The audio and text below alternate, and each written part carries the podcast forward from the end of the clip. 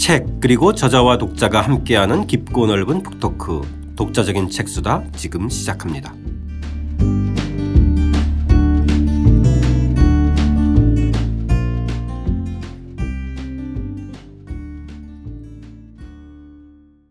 주경철 선생님과 함께하는 주경철의 유럽인 이야기 5장 콜럼버스 에덴 동산의 꿈으로 근대를 열다 오늘은 그 두 번째 이야기죠. 꿈을 실현하기 위한 준비편 시작하겠습니다. 저는 책 만드는 사람 김학원입니다. 안녕하세요. 포근이 형 박태근입니다. 안녕하세요. 저자 주경철입니다. 자, 오늘도 도입부 읽으면서 한번 저희들의 이야기 시작해 보겠습니다. 컬럼버스는 포르투갈에서 아시아 항해 계획을 구체화하기 시작했다. 당시 유럽 각국은 어떻게 해서든지 먼저 아시아로 진출하고자 했다. 후추, 도자기, 비단 같은 아시아 물건을 유럽에 가져오면 막대한 부를 얻을 수 있으리라 기대했기 때문이다. 1485년부터 콜럼버스는 포르투갈과 에스파냐 왕실에 아시아 항해 사업을 제안했다. 서쪽 바다를 통해 아시아에 쉽게 갈 수 있는 항로를 개척할 자신이 있으니 배와 선원, 항해 물품 등을 지원해 달라고 했다. 그렇지만 선단을 하나 꾸려 내보내는 데에는 거액이 들기 때문에 쉽게 결정할 사안이 아니다. 포르투갈 왕실은 검토위원회를 만들어 그의 사업 제안을 연구해 보도록 했다. 학자들과 경험 많은 선원, 법률가 등으로 구성된 위원회가 그의 계획을 꼼꼼히 검토했다. 그러나 심사 결과 그의 제안은 기각되었다. 그의 계획은 실현 가능성이 전혀 없는 허황된 생각이라는 이유에서였다. 아시아까지 항해 거리를 너무 짧게 잡았고 중간에 시판구에 기항한다는 식의 주장은 아예 믿지 않으려 했다. 사실 누가 봐도 콜럼버스보다는 심사위원들의 지리 지식이 훨씬 정확했다. 현재 우리는 유럽과 아시아 중간에 아메리카 대륙이 있다는 것을 알고 있지만 당시에는 그 사실을 몰랐으니 당대 지리 지식으로 보면 유럽과 아시아 사이에는 실로 엄청나게 큰 바다가 가로막고 있어서 가는 도중 죽을 확률이 높다고 본 것이다. 네, 요점이 저희들의 지금 인식하고는 상당히 괴리감이 있는 그 초점일 것 같아요. 그렇죠? 그렇죠. 네. 어쨌든 이제 아시아를 갔다가 오면은 뭐 요즘 말로 이제 대박인데 네. 어떻게 가느냐는 거죠. 뭐 음. 육로를 간다는 거는 이제 불가능하고 그러니까 대개 이제 그 전에는 중동 뭐 아랍 상인들의 중계를 거쳐서 이렇게 오는데 직접 가보고 싶은데 음. 음, 음. 이게 세계의 그 세계가 지금 어떤 식으로 어떤 크기로 어떻게 펼쳐져 있다는 거를 가지고 있기 쉽지 않잖아요. 지금 그렇죠. 이 시대에. 네네. 그러니까 대개는 이제 뭐 계속 지금 그 시도를 하는데 생각할 수 있는 게 남쪽으로 내려가서 아프리카를 돌아서 가는 길이 있지 않을까. 그 사실 아무도 몰라요. 네네. 그리고 어떻게 보면 또 북쪽으로 올라가서 북극 쪽으로 이렇게 가서 갈 수 있지 않을까. 뭐 이런 식으로 추론을 하죠. 항상 그러니까 북쪽이든 남쪽으로 올라가서 동쪽으로 아시아 이제 동쪽에 있다라고 네네. 생각을 하고 있으니까. 근데 음. 지금 이 콜럼버스의 가장 그 창의적이라고 할까요? 그런 거는 서쪽으로 가면 갈 수가 있다라고 음. 주장을 한 거죠. 그러니까 바다 쪽으로 그죠? 바다, 예, 네. 바다를 통해서 바다도 이쪽 바다로 가면은 갈 수가 있다. 네. 그러니까 뭐 지구가 둥글다는 것은 알고 있는데 이게 어느 정도 거리만큼 떨어져 있느냐를 음. 알 수가 없는 건데 지금 음. 우리는 이제 알잖아요. 그 중간에 그렇지. 아메리카 네. 대륙이 있다. 근데 아메리카 대륙이 그거 아직 모르던 때니까 그게 없다는 생각을 하면은 진짜 그 유럽에서 아시아까지 엄청난 거리거든요. 네. 그러니까 당시에 그 지식인들, 항해인들은 그 불가능하다. 그 거리를 식량과 물과 떨어져서 분명히 죽는다라고 생각을 하는데 이제 콜럼버스는 이걸 굉장히 작게 본 거죠. 네. 갈수 있다라고 네. 주장을 한 거예요. 거기다가 또 독특한 것은 그 오늘날 일본이라고 하는 이 시판구가 네, 중간에 지판구, 예. 지판구. 예. 네. 이것도 굉장히 독특한. 그러니까 이런 거는 이제 중세의 그 지리 혹은 지지 뭐 이런 그 지식들 이 아랍 쪽 통해서 이렇게 들어오고 그런 건데 어, 이 흔히들 많이들 이 이야기를 하는 게 아시아 동쪽에 섬이 7천 개가 있는 거로 생각을 해요. 네. 굉장히 많은 섬이 있고 음. 그 섬이 있는 것도 중요한 게 이제 그렇게 섬이 많이 있어야 항해하다가 거기 들러서 물과 식량을 얻을 수 있는 거죠. 그리고 이제 일본이 어, 굉장히 부유한 마르코 폴로가 이게 그렇게 그렸거든요. 아, 예. 그러니까 이 금이 넘쳐나는 곳, 음, 음. 지붕이 금으로 되어 있는 곳 네. 뭐 이렇기 때문에 일본으로 가는 게 가장 큰 그 목표예요. 네. 일단 일차적인 목표. 네.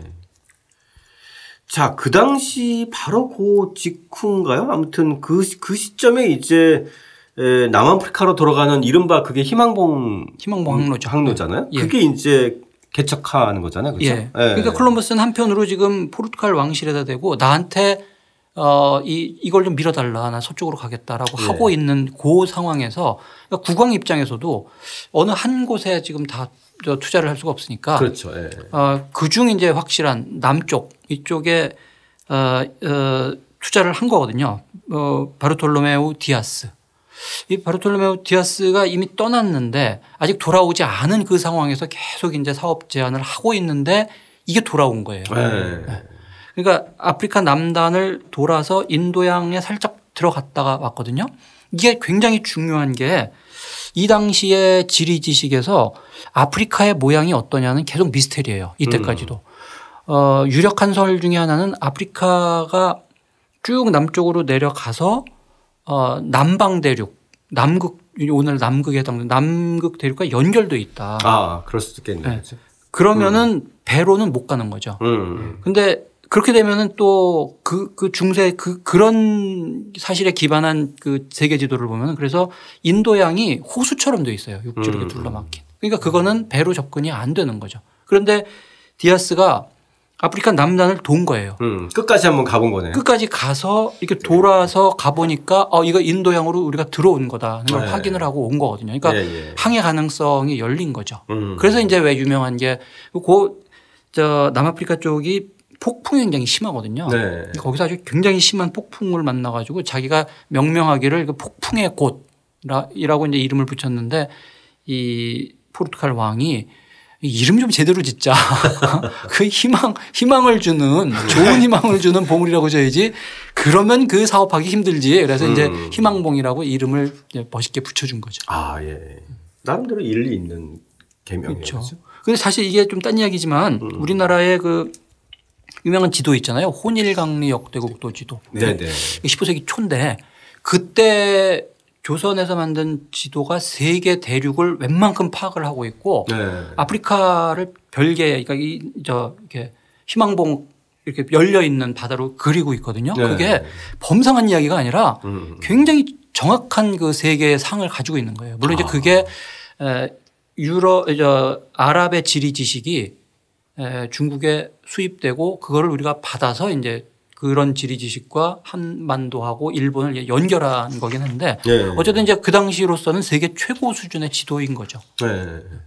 사업적 감각이 탁월한 것 같아요. 바로 그걸 보고 이제는 포르투갈이 아니라 이제 에스파니아로 바로 선회해서 제안을 하는. 여기 물 건너 갔다. 여기는 여기는 이제 남쪽으로 간다 그런 거죠. 여기는 이미 이제 개척이 됐으니까 그렇죠. 네, 라이벌한테 가서 네. 저쪽 남쪽으로 갔는데 우리 서쪽으로 가자. 다시 이제 또 제안을 하죠. 그러니까 예. 그런 제안을 하는 거 보면 감각은 굉장히 그러니까 이게 보통 사업이 아니에요. 이 선박의 그 선박 세척 혹은 네척 이런 거를 마련해 주고 거기 선원 싣고 무슨 온갖 그 어, 도구 뭐 식량 이런 거 다 공급해서 이렇게 떠나보내면 굉장히 큰 돈이 드는 사업이거든요. 사업이죠. 네. 그렇죠? 그러니까 이거를 국왕 왕실에 제안을 해서 허락을 받을 정도가 되면 그냥 대충 말로 해서는 안 되고 제안서가 굉장히 정확해야 돼요. 음. 어떤 컨셉에 의해서 나 어떻게 가겠다. 어떻게 해서 가능하다. 그리고 문장도 잘 써야 되고. 네. 그러니까 여기 검토위원들이 또 보면 장난이 아닌 멤버들일 거 아니에요. 그렇죠. 그렇죠. 네. 자, 이 1492년 선생님께서도 이 특별한 1492년이라고 하셨는데 처음 배를 띄운 해인데 스페인 에스파냐 입장에서도 굉장히 중요한 해. 아주 굉장히 결정적인 해죠. 예, 예. 그 대목은 전 선생님께서 좀 말씀 좀 해주시죠. 예. 그러니까 일단은 이 스페인의 역사를 조금 이제 뭐 간단하게라도 훑어야 되는데 네. 어 8세기죠. 8세기에 그 이슬람 세력이 어 지브롤터 해협을 넘어 가지고 어이 피레네 산맥까지 다 지배를 해요. 그러니까 이베리아 반도 전체를 이슬람 세력이 지배를 한 거죠. 네. 그거를 북쪽에서부터 이제 기독교 기사들이 조금씩 조금씩 이제 밀어내면서 그러니까 그쪽 입장에서 이제 재정복이고 회복하는 거죠. 자기 네. 네. 땅을. 그래서 점차 점차 밀어가요. 그래서 제일 마지막까지 남아있던 게 그 제일 스페인 제일 남쪽에 있는 땅. 네. 아, 그라나다. 그라나다. 네네. 고기를 마지막으로 이제 몰아낸 게 1492년입니다. 아. 그러니까 오랫동안의 수건이었던 그 자기네 그러니까 기독교 세력의 회복 이게 완성된 해. 네. 그러면서 동시에 그때까지 스페인 내 굉장히 많은 유태인들이 살고 있는데 유태인들을 다 축출을 해버려요. 음. 그러니까 이게 참 특이한 게 스페인은 중세에는 굉장히 관용적인 국가였어요. 스페인 유태인들이 비교적 평화롭게 어, 여기서 사업을 하고 잘 살고 있었는데 음. 오히려 이제 근대 국가가 되면서 스페인이 자기네 국가의 이념을 카톨릭의 마지막 수호자 뭐 이런 식으로 설정을 하거든요. 네. 그렇기 때문에 근대 국가가 완성이 되면서 동시에 유태인들을 쫓아내죠. 음. 그러니까 어 관용에서 박해로 대개 이제 우리는 왜 박해에서 관용으로 가는 역사에 익숙한데 스페인은 오히려 1492년을 기점으로 해서 어 이슬람 내쫓고 유태인 내쫓고 그러면서 동시에 에 아메리카를 발견하고 아, 중환기에 오히려 그 자기네의 정체성을 더 강조하고 이렇게 했네요. 그렇죠. 그렇죠. 국가 네. 이념을 이제 그렇게 설정을 한 거죠. 음. 그래서 이때 굉장히 많은 유태인들이 쫓겨나거든요. 네. 그 대개는 어디로 많이 가냐면 북아프리카 음. 쪽으로 많이 가고 그다음에 더 많은 수는 오스만 투르크 터키로 갑니다. 그리고 이제 유럽에 남는 사람들이 어디로 가냐면 네덜란드로 많이 가요. 네. 그 네덜란드 유태인이 많은 게 이 사람들이 다 옛날에 스페인 출신이에요. 네. 근데 예. 요, 어, 그 유태인들을 세파르디트계 유태인이라고 부르고 음, 음. 그 다음에 독일 폴란드에 원래 또 많이 살았던 고 유태인을 아슈케나지파라고 합니다. 그러니까 이제 이 유럽의 그 유태인 계파가 두 개예요. 네. 세파르디트하고 네. 아슈케나지. 근데 하여튼 그, 그 중에 한 계열이 요, 요 때, 1492년 이후에 축출된 거죠. 아. 그래서 나중에 좀 더 상업의 중심적인 역할을 하게 되는군요. 저쪽 아시케나지 동, 저 동쪽에 어, 그 폴란드 독일은 굉장히 가난해요. 네. 농민들이 훨씬 많고. 네. 근데 이쪽 그 네덜란드 쪽이 상대적으로 어, 상업에 더 일찍 눈을 뜬 셈이죠. 그렇겠죠. 예, 예. 자, 이제 콜럼버 콜럼버스가 이제 네 차례 항해를 펼쳐 나가는데요. 어, 그 대목도 한번 좀 읽고 이야기해 보겠습니다. 185쪽입니다. 콜럼버스의 항해는 모두 네 차례에 걸쳐 이루어진다. 1차 항해가 1492년 8월부터 1493년 3월까지이고 2차 항해는 1493년 9월부터 1496년 6월까지다. 그리고 3차 항해는 1498년 5월부터 1500년 8월까지 그리고 마지막 4차 항해는 1502년 5월부터 1504년 11월까지 이루어진다. 우리는 우선 이 시대의 항해에 대해 다시 한번 생각해 봐야 한다. 연안 항해는 어느 문명권에서나 다 있었다. 육지 가까운 바다에 나갔다가 폭풍우가 친다든지 위험의 기미가 보이면 얼른 귀환하는 식의 항해는 어디랄 것 없이 발달해 있었다. 문제는 대양 항해다. 이 시대의 선박은 엔진이 아닌 돛을 이용하는 범선인데다 초보적 관측 기구에 의존하여 방향을 잡아야 하는 위험에 놓여 있었다. 이런 상황에서 먼 바다로 나갔다가 바람과 조류를 제대로 타지 못하면 망망대해에서 표류하다 꼼짝없이 죽게 된다. 상황이 이럴진데 대서양을 건너 아시아로 가기 위해서는 확실한 계획과 대비책이 있어야 한다. 무엇보다 유럽과 아시아 대륙의 위치와 크기, 그리고 대서양 전체의 풍향 및 조류 체계를 파악하고 있어야 한다. 말하자면 지구 전체의 형상과 바다에 대한 지식 체계를 갖추어야 한다. 예. 정말 이 산업혁명 이후에 증기선이 아닌 범선, 범선을 가지고 이렇게 에, 이 대양을 넘, 넘었습니다. 이건 사실상 그 당시로는 거의 상상할 수 없었던 일이었죠. 그렇죠. 이 선원들이 굉장히 보수적일 수밖에 없잖아요. 자기 목숨이 달린 그렇죠. 문제인데. 예, 그러니까 예. 이 폭풍우 치면 얼른 바다 육지로 돌아온다. 이런 거는 하지만 예, 예. 뭐 열흘이고 보름이고 저 수평선으로 간다. 그거 안 해요. 음, 음. 잘못하면 죽는데. 그렇죠. 그러니까 인도양에서는 몬순 이게 굉장히 그 규칙적으로 바람이 불기 때문에 어 아프리카 동해안에서 뭐 저기 동남아시아까지 왔다 갔다 하는 게 굉장히 일찍부터 발달을 하는데 네. 대서양은 그렇지 않거든요. 음. 사실 이 범선을 그러니까 바람을 타고 지금 어디를 간다는 얘기인데 네. 나갔다가 바람 안 불면 죽는 거거든요. 음. 그러니까 이 여기서의 핵심은 어이 거대한 이 바다에서 바람이 이런 식으로 불고 조류가 어떻게 흘러간다라고 하는 거를 미리 가지고 있어야 돼요. 그렇죠. 그게 다- 전제돼야 항해가 가능한 거잖아요. 그렇죠. 그렇죠? 근데 네. 그거가 사실 알 수가 없잖아요. 음. 그거 이제 어, 전에 내려오는 무슨 어, 아랍의 지리 지식 거기에다가 당시의 그 선원들이 이렇게 조금씩 조금씩 알아낸 어떤 그런 기본적인 사실들을 가지고 콜럼버스가 만들어낸 거예요. 음. 사실 이거 굉장히 위험하죠. 이게 범선 이 당시에 콜럼버스가 타고 간 배가 예. 저는 이제 이 설명 잘하는데 테니스 코트만 한 배예요. 테니스 코트. 테니스 네. 코트에서 그게 23m 길이 폭 10m거든요. 요 요게 배예요. 예. 고 바깥이 바다고. 고만한 배를 우리가 타고 생각했던 것보다는 그렇게 큰 배는 아니네요. 오히려 작아야 돼요. 이 모험용 배는 배가 아. 크면은 이것보다 더 크면 큰거 어, 준비할 수도 있는데 크면은 오히려 더 위험해요. 이게 무슨 어디 저 사주 같은 데 걸린다든지 잘 모르는 바다 들어갔다가 이렇게 뭐 바위에 부딪힌다든지 이러면은 위험하기 때문에 오히려 처음 가는 곳은 약간 작은 배가 더 안전하죠. 아, 기동성이나 이런 면에서. 예. 예. 그래서 요만한 데에서 그 40명, 50명 북적대니까 이게 정말 스트레스 많이 쌓이죠. 음. 자, 근데 문제는 이, 이 과정에 대한 그 모든 지식들을 독학으로 했다. 예. 그 신뢰로 선생님께서 이제 기술해 놓은 영향을 받은 책으로 이제 그, 그 일컬어지는 이 이마고 문디에 관한 기록이 있는데 그 대목도 한번 좀 읽어보겠습니다. 콜럼버스에게 가장 큰 영향을 끼친 책은 이마고 문디다. 이 책은 캉불의 주교이자 추기경이며 파리에서 활동했던 신학자 피에르 다이이가 저술한 세계 지리책으로 1480에서 1483년 사이에 루뱅에서 출판되었다. 이 책은 단순히 세계지리 내용만 기술한 것이 아니라 천문, 점성술, 신학에 관한 내용도 포함된 일종의 백과사전이었다.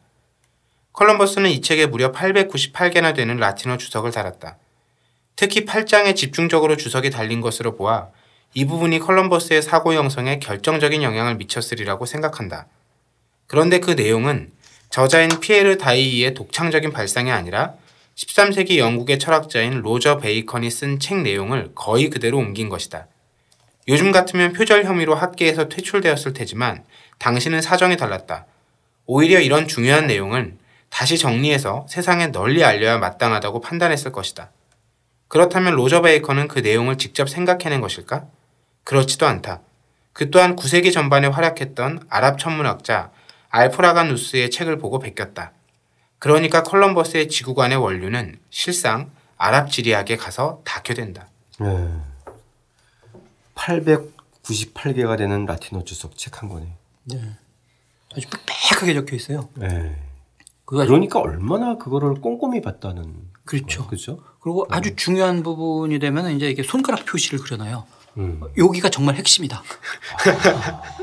그러니까 이제 자기가 그 어떤 표시를 하나 네. 아이콘을 하나 만든 거예요. 네. 그렇죠? 예, 손가락 표시. 예, 예, 예. 그래서 고- 이제 아 요게 정말 이 사람이 중요하게 봤구나. 음, 음. 그래서 지구는 아주 작다. 아주 기뻐해요. 그 손가락 표시 그리죠. 지구가 크면 오래 걸리고 가기 힘드니까. 예, 여행 이 항해 거리가 길잖아요. 그렇죠.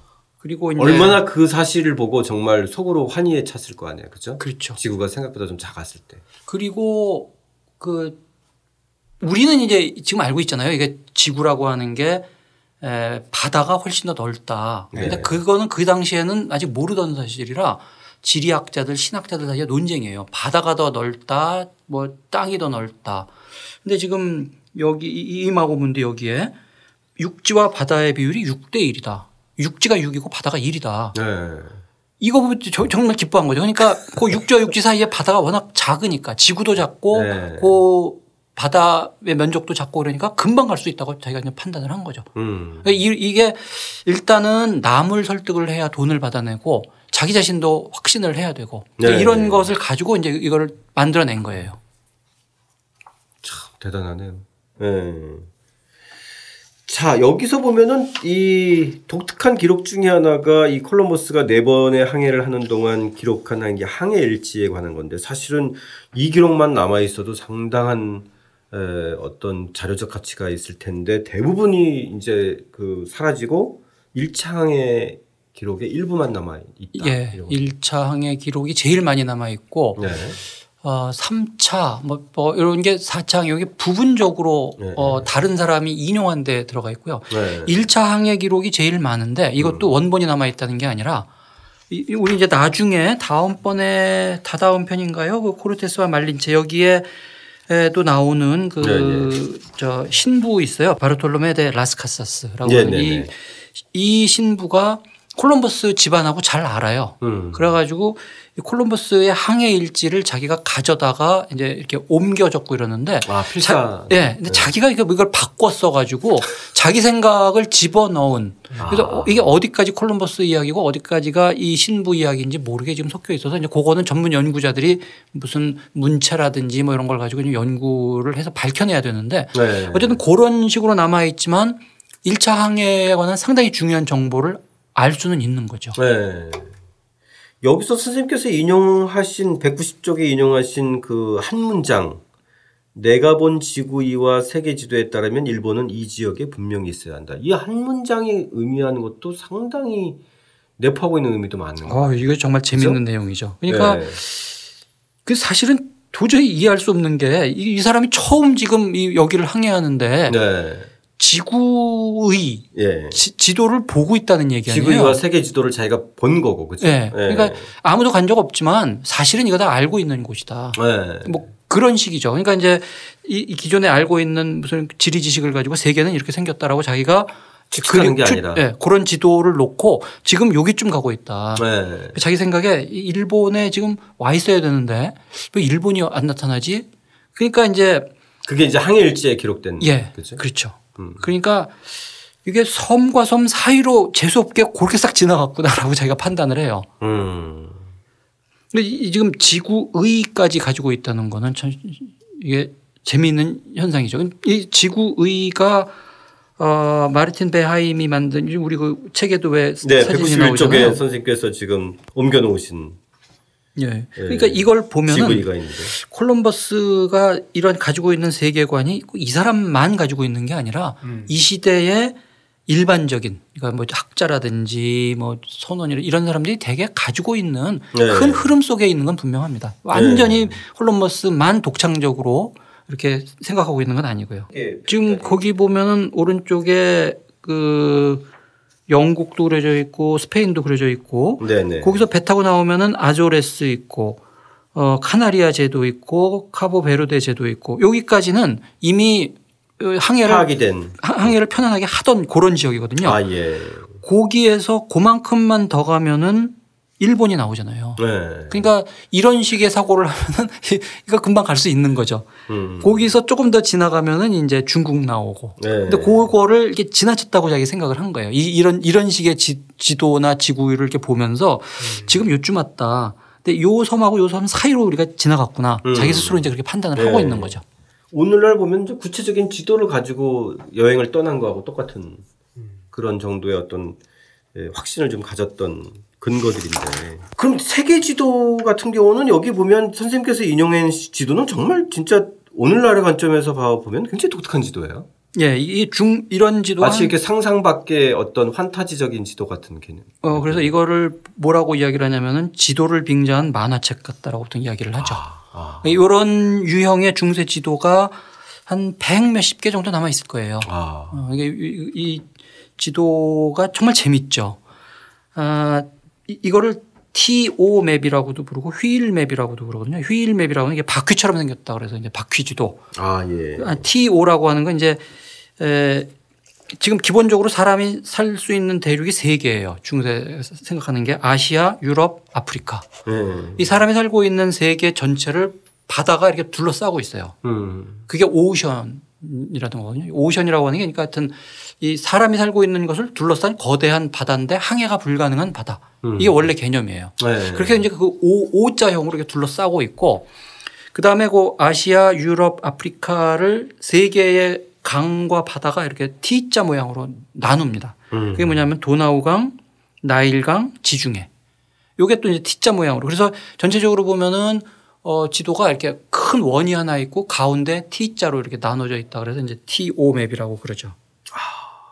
지금 요, 요몇 쪽인가요? 193쪽에 있는 그 가장 유명한 네. 중세 지도 중에 가장 유명한 앱스토르프 지도라고 하는 건데 네. 거기 보면은 이 지도가 조금 작, 작아서 지금 좀, 좀 아쉽긴 한데 제일 위에 보면은 예수의 얼굴이 있잖아요. 네.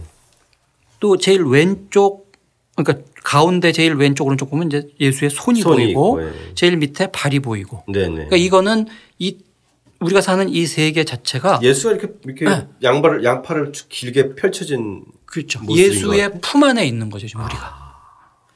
그리고 아시아가 저 위쪽에 있거든요. 다시 말해서 위가 동쪽이에요. 음, 음. 그러니까 오늘날 지도는 왜 동서남북이 이렇게 오른쪽이 동쪽이고 위가 북쪽이고 이런데 그렇죠. 예, 중세 때만 하더라도 동쪽이 위예요. 음. 동이 오리엔트잖아요. 그래서 오리엔테이션이라고 하는 게 동쪽을 찾는 건데 오리엔테이션이 이제 위로 돼 있는 거죠. 그 위라고 하는 게 그냥 하는 이야기가 아니라 더 높은 가치. 그러니까 하느님이 주관하는 것, 에덴 동산이 있는 곳. 그래서 거기서 인류 역사가 이렇게 흘러내려왔고 음. 우리가 언젠가 다시 저곳으로 되돌아가야 된다는 이제 그런 거를 나타내고 있는 지도입니다. 그러니까 단순히 그냥 물리적으로 어디 뭐 산이 어디 있고 바다가 어디 있고를 말하는 게 아니라 이 세상은 그런 의미 없는 그런 땅이 아니라 이게 의미로 충만한 땅.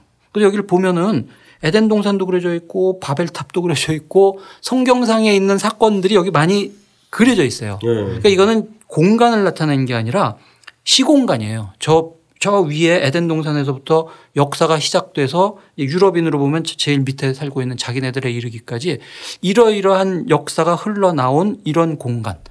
동시에 이제 그래서 다시 우리가 저 에덴 동산으로 되돌아가야 하는 당위까지 표현한 신학적인 내용을 담고 있는 지도죠. 그러면 이 아시아라고 하는 게 이렇게 뭐, 뭐 에덴 동산 같은 그런 개념이 있다는 거네요. 그러니까 동쪽에 대한. 그렇죠. 생각? 그러니까 아시아로 가야 된다라고 하는 것이 물질적으로 이제 거기에 뭐 비단도 나오고 후추도 나오고 비싼 거 많이 나- 나온다라고 하는 이런 물질적인 의미도 있지만 음, 음. 언젠가 우리가 되돌아가야 하는 인류 역사가 처음 시작된 곳 아시아의 제일 동쪽에 에덴 동산이 있다고 창세기에 나오니까 네.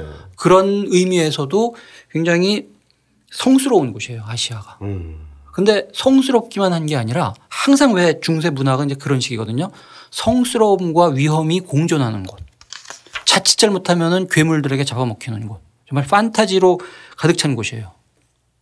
그러니까 이런 지도를 보면서 여기를 지금 항해한다라고 하는 것이 그냥 항해가 아니라 신학적인 내용의 어떤 그러니까 순례 여행 같은 순례라는 거 있잖아요. 네네. 성지를 찾아간다. 그럴 때 음. 그게 왜 가냐. 그 가는 것 자체가 목적이고 음. 어떤 종교적인 어떤 열정을 가지고 그런 목적으로 여행하는 거잖아요. 그러니까 콜럼버스의 이 항해라고 하는 게 비즈니스 여행이면서 순례이면서 이거를 함께 가지고 있다는 거죠. 그 점은 굉장히 또 독특하네요. 예. 우리가 지금 이제까지 생각했던 거가 좀 그좀 차원을 달리하는. 그러니까 이런 지도에서 가지고 있는 중세적 그 우주관이나 이런 것들이 콜럼버스 내에도 어느 정도 내재하고 있다는 거죠. 그렇죠. 그렇죠? 예. 예. 음. 그 지도 한복판에 네모로 딱 그려져 있는 게 그게 저 예루살렘이거든요. 네네. 이게 둥그런 거에 제일 한복판에 이게 옴팔로스라고 그러잖아요. 그러니까 배꼽. 세계의 중심이 예수, 예루살렘인 거죠. 음. 자, 이 중세 지도를 마파문디라고 하는데 이게 좀 별- 별도로 불리는 용어가 있네요. 예, 마파문디 유형. 아. 그러니까 이런 식의 어, 세계관, 이 세계의 형상, 뭐 추상적인 의미의 어떤 그런 것들을 표현하는 지도가 마파문디. 그 다음에 근데 사실 마파문디를 보고 여행을 할 수는 없잖아요, 솔직히.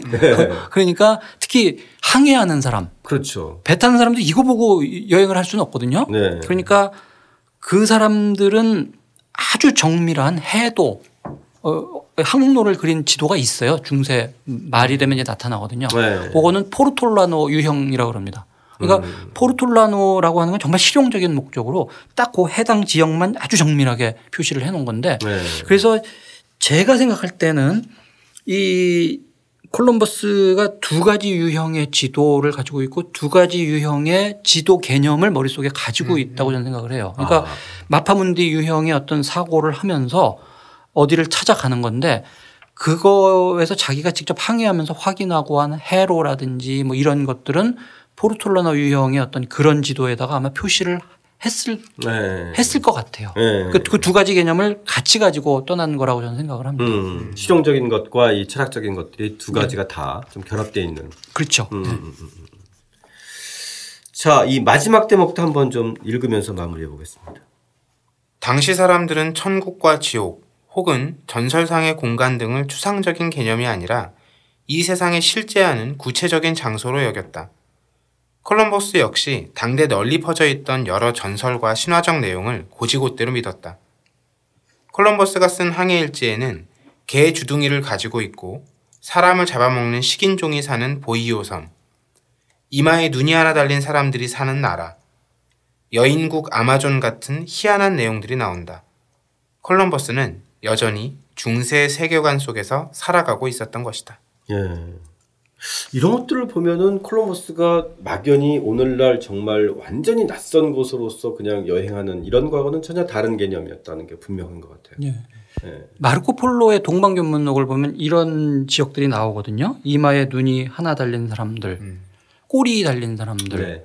뭐 이런 사람들 얘기 나오는데 지금 그 마르코 폴로의 동방견문록을 지금 우리가 읽으면서 우리는 어떻게 생각하냐면 우리 자신은 여기까지는 마르코 폴로가 실제 본 거고 요거는 그냥 떠도 는 이야기를 적었을 것이다. 네. 적었다라고 우리 이제 판단을 하죠. 그렇죠. 네. 예, 예. 그러면서 동시에 이 책을 읽는 15세기, 16세기 사람들도 우리처럼 판단을 했을 것이다. 라고 우리는 생각을 하는데 네. 아니에요. 아. 이 시대 사람들은 그거 그런 구분이 없이 정말 저쪽에 먼 아시아 세계에는 이런 사람들이 있다. 음. 라고 믿고 있어요. 음. 사실 또 그게 신학적인 그, 그, 저 해석도 있습니다. 그게 뭐냐면은 이 세상이 하느님이 이렇게 다양하게 창조했다. 이 세상은 정말로 희한한 곳이다. 첫 번째고 두 번째는 우리처럼 믿음을 가지고 있는 유럽은 사람이 이렇게 정상인데 음. 신앙이 부족한 저런 먼 지역에서는 사람 모양을 가지고 있으나 뭐 꼬리가 달려 있다든지 이마에 눈이 하나 음, 있다든지 하는 음, 식으로 이렇게 비정상이다. 네.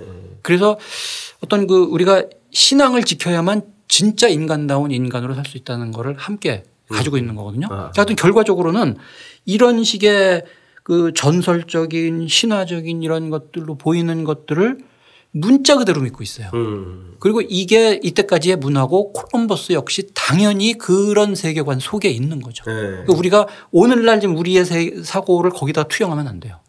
이런 세계에서 살았던 거예요. 단순히 나중에 보면은 저희가 뭐 세계사나 이런 데서도 보면은 그런 학살의 근거로 인간의 모양을 띄었지만 인간이 아닌 것으로 규정하는 것이 그냥 학살의 어떤 명분을 삼기 위해서 이렇게 막 조작한 것이 아니라 그 당시에 사유 체계가 그랬다는 거네요.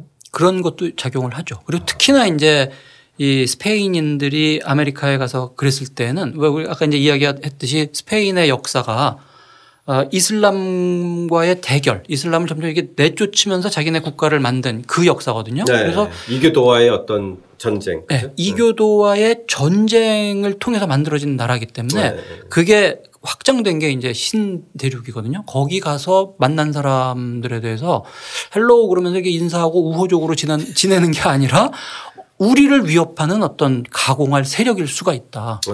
그래서 이 사람들이 대개 갔을 때 이슬람 개념을 덮어 씌워서 많이 아. 이해를 하려고 해요. 네. 그쪽 종교를 보면은 저게 이슬람 사원 비슷하다. 저 사람들이 입고 있는 옷이 뭐 회교도 무슨 누구의 옷과 비슷하다라고 이제 자꾸 음, 파악을 하려고. 자기들의 역사적 경험 속에서. 네. 네.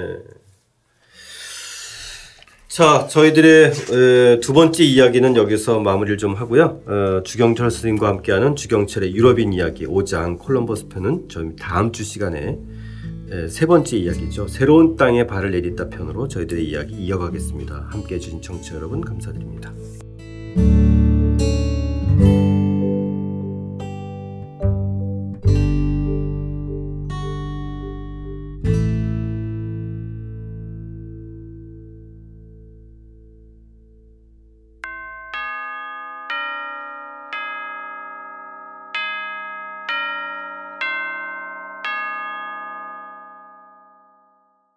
안녕하세요. 책 만드는 사람 김학원입니다. 파워라이터 ON과 고려사의 재발견 그리고 독자적인 책 수다가 오는 11월에 청취자 여러분 모시고 공개 방송을 엽니다. 11월 9일, 16일, 23일 매주 목요일 저녁 7시 반부터 청취자 여러분과 저자 선생님 모시고 함께 만나는 특별한 자리인데요. 11월 9일에는 의심의 철학의 저자 포스텍 이진우 교수님, 16일에는 유럽인 이야기의 서울대 주경철 교수님, 또 23일에는 고려사의 재발견의 국민대 박종기 교수님 모시고 청취자 여러분과 공개 방송을 진행합니다. 공개 방송에 참여하신 분들에게는 공개 방송 후에 저자 사인회와 기념 촬영 시간도 드리고 또 다양한 선물도 드릴 예정입니다. 자세한 안내는 네이버 독자적인 책수다 블로그, 또 휴머니스트 페이스북, 또 팟빵 게시판 등 여러 어, 공지 안내가 있으니 참조하시기 바랍니다. 바쁘시겠지만 많은 분들이 오셔서 또 책을 통한 우리들의 우정과 연대의 자리 빛내주시기 바랍니다. 감사드립니다. 독자적인 책수단은 책 읽는 사람들이 모이는 공간 알라딘 서점과 함께합니다.